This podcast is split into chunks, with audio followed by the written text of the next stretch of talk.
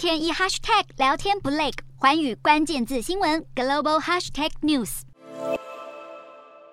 饱经风霜的脸孔，再加上一头如银丝的白发，大家一定对他不陌生。他是美国抗疫大将佛奇，在新冠疫情期间成为美国最具代表性的人物之一。但在美国联邦政府体系担任公仆54年后，佛奇将在今年12月辞职。如今81岁的佛奇在1968年加入国家卫生研究院，1984年起担任全国过敏和传染病研究所所长，至今已经38年，历任7位美国总统，协助打击过艾滋病毒、炭疽杆菌、伊波拉与兹卡病毒，以及自2019年底开始流行的新冠病毒。佛奇对美国医疗界的贡献有目共睹，对此许多人感到不舍，但同时也给予祝福。而美国总统拜登透过声明表示，因为佛奇的诸多贡献，拯救了包含美国在内全球民众的性命。随着佛奇卸下职务，美国人民和全世界将持续受益于他的专业知识，无论他接下来将要做什么。不过，佛奇带领美国的抗疫之路并不是一路顺遂。华盛顿邮报报道，佛奇面临的不只是病毒，部分共和党人士和极右翼团体将佛奇视为标靶，批评他对抗疫情不力。在新冠疫情初期，佛奇与其他科学家说，美国民众不需戴口罩，这成为川普执政末期的画饼，用来攻击佛奇的专业。